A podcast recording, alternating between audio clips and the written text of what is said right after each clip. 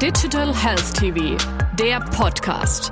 Alles rund um die Digitalisierung im deutschen Gesundheitswesen. Alexander Eisfeld, Sales Manager, Dorner Health IT Solutions. Herzlich willkommen, Herr Eisfeld. Hallo, danke, dass ich hier sein darf. Sehr gerne, Herr Eisfeld. Sie haben als mittelständischer Software-Dienstleister fürs Gesundheitswesen eigenständig eine App für Pandemieprävention entwickelt. Welche Funktionen bietet diese webbasierte App? Also als allererstes mal kann ein Nutzer, der sie auch freiwillig nutzen kann, äh, grundsätzlich nach einer Erstanamnese, wo er angibt, zum Beispiel, wo er sich in letzter Zeit aufgehalten hat, wie alt er ist, wo er wohnt, etc., äh, kann sozusagen äh, ja immer zu, also periodisch, zwar täglich oder zweimal täglich, seine Vitaldaten erfassen. Ja, dadurch lassen sich ähm, aufgrund eines Regelwerks im Hintergrund Korrelationen feststellen und automatisiert zum Beispiel Slots für Tests vergeben, was einen wahnsinnigen administrativen Aufwand einfach ähm, ja, verringert. Ja. Und äh, letztlich lassen sich damit auch äh, die Testergebnisse, wenn man dann bei so einem Termin war, auch auf der App einsehen.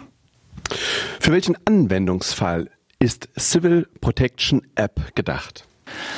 Dazu muss man wissen, dass wir eine Anfrage aus Panama hatten. Diese Apps werden neuer Zeit, also ist wahnsinnig viel gerade auch in den Medien darüber zu hören. Jedes Land hat so ein bisschen seine eigene Politik und ähm, wir hatten eben eine Anfrage aus Panama. Die Frage war, ob wir auch eine Idee dazu hätten. Und äh, was als Anfang, am Anfang eher als Konzept formuliert war oder gedacht war, ist relativ schnell zu einem Demo und dann eigentlich auch schon zu einem fertigen Produkt entstanden.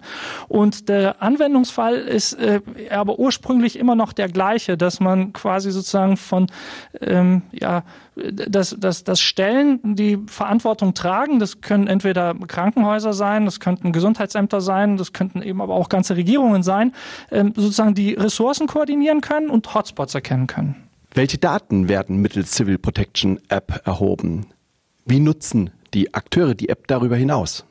Ja, spannende Frage. Also wie gesagt, man kann einmal seine Vitaldaten erheben und dann ähm, also bedingt auch Bewegungsdaten, soweit sie eben gepflegt werden.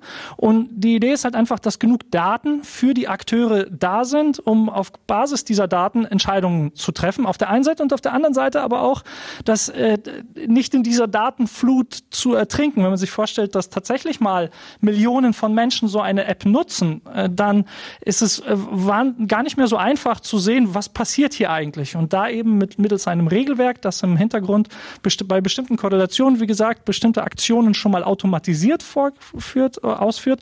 Oder aber äh, sozusagen über Heatmaps, dass man sehen kann, ah, wo sind denn jetzt gerade tatsächlich Karten, so wie man sich eigentlich auch bei einem Kartendienst aus dem Internet äh, vorstellt, ja, äh, da, da, da sieht man dann halt auf einmal so Bereiche, die werden dann stark unterschiedlich stark eingefärbt und dann sieht man auch gleich, ah okay, hier müsste ich vielleicht noch mal ähm, ein bisschen mehr leisten. Die Entwicklung der Civil Protection App hat ganze sieben Tage gedauert. Spontan würde ich sagen, nicht schlecht. Die Evolution der Digitalisierung und künstlichen Intelligenz wird voranschreiten. Müssen wir damit rechnen, dass solche Apps künftig vielleicht innerhalb von Stunden oder noch geringeren Zeitfenstern kreiert werden? Okay, das ist eine wirklich spannende Frage und, und auch gleichzeitig eine sehr große. Wenn ich mir das äh, so überlege, weiß ich gar nicht, ob ich da die richtige Antwort drauf habe. Aber prinzipiell mal, wenn wir jetzt nur mal von den Fakten ausgehen, sind neuronale Netze erst einmal in der Lage, tatsächlich selbstständig Handlungsmuster zu erarbeiten und auch problemorientiert zu denken. Das heißt also, früher oder später in einem wesentlich komplexeren Rahmen ist schon denkbar, dass irgendwann einmal ein Computerprogramm, eine künstliche Intelligenz auf die Idee kommt, bei einem Problem, das es vielleicht erkennt, eine eigene Lösung anzubieten. Ich glaube, davon sind wir aber jetzt noch im Moment zumindest bei uns. Ich denke aber auch, soweit ich das verstehe und äh, mitkriege, überall auf der Welt nicht ganz so weit. Also diese App ist deswegen nur in sieben Tagen entstanden, weil wir eine komponentenbasierte Architektur haben in unserer Dorner Workflow Engine und diese komponentenbasierte Architektur äh, ist mittlerweile 500 äh, Module groß. Das ist halt eine Library, auf die wir zurückgreifen können und aus der haben wir im Prinzip die einzelnen Bestandteile zusammengeklickt. Das kann man sich wie ein Baukasten Baukasten vorstellen, mit dem man wahnsinnig schnell einfach ist im Vergleich zur wirklichen Programmierung, so wie man sie aus den 60ern noch kennt. In welchem Umfeld wird die Civil Protection App nunmehr eingesetzt? Ja, auch eine spannende Frage. Dadurch, dass wir eigentlich nur einen ähm, Konzept vorlegen sollten äh, oder dann vielleicht eine Demo, ähm, haben wir uns trotzdem entschieden, eigentlich schon in, in dem ersten Meeting, das wir dazu gemacht haben, das Ding gleich umzusetzen. Das hat uns erstens, weil es nur sieben Tage gekostet hat, also wir müssen von sieben Kalendertagen sprechen. Die Kollegen haben übers Wochenende gearbeitet und es waren auch nur eine Handvoll Kollegen, die daran gearbeitet haben. Also es ist jetzt nicht so, dass da äh, eine, eine halbe Mannschaft irgendwie äh, dahinter war.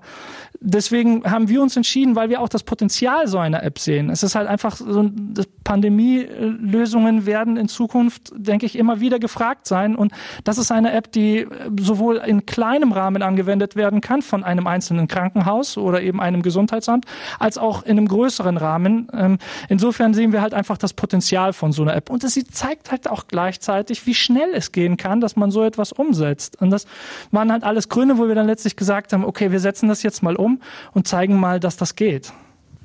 Herr Eisfeld, vielen herzlichen Dank. Gerne, sehr gerne.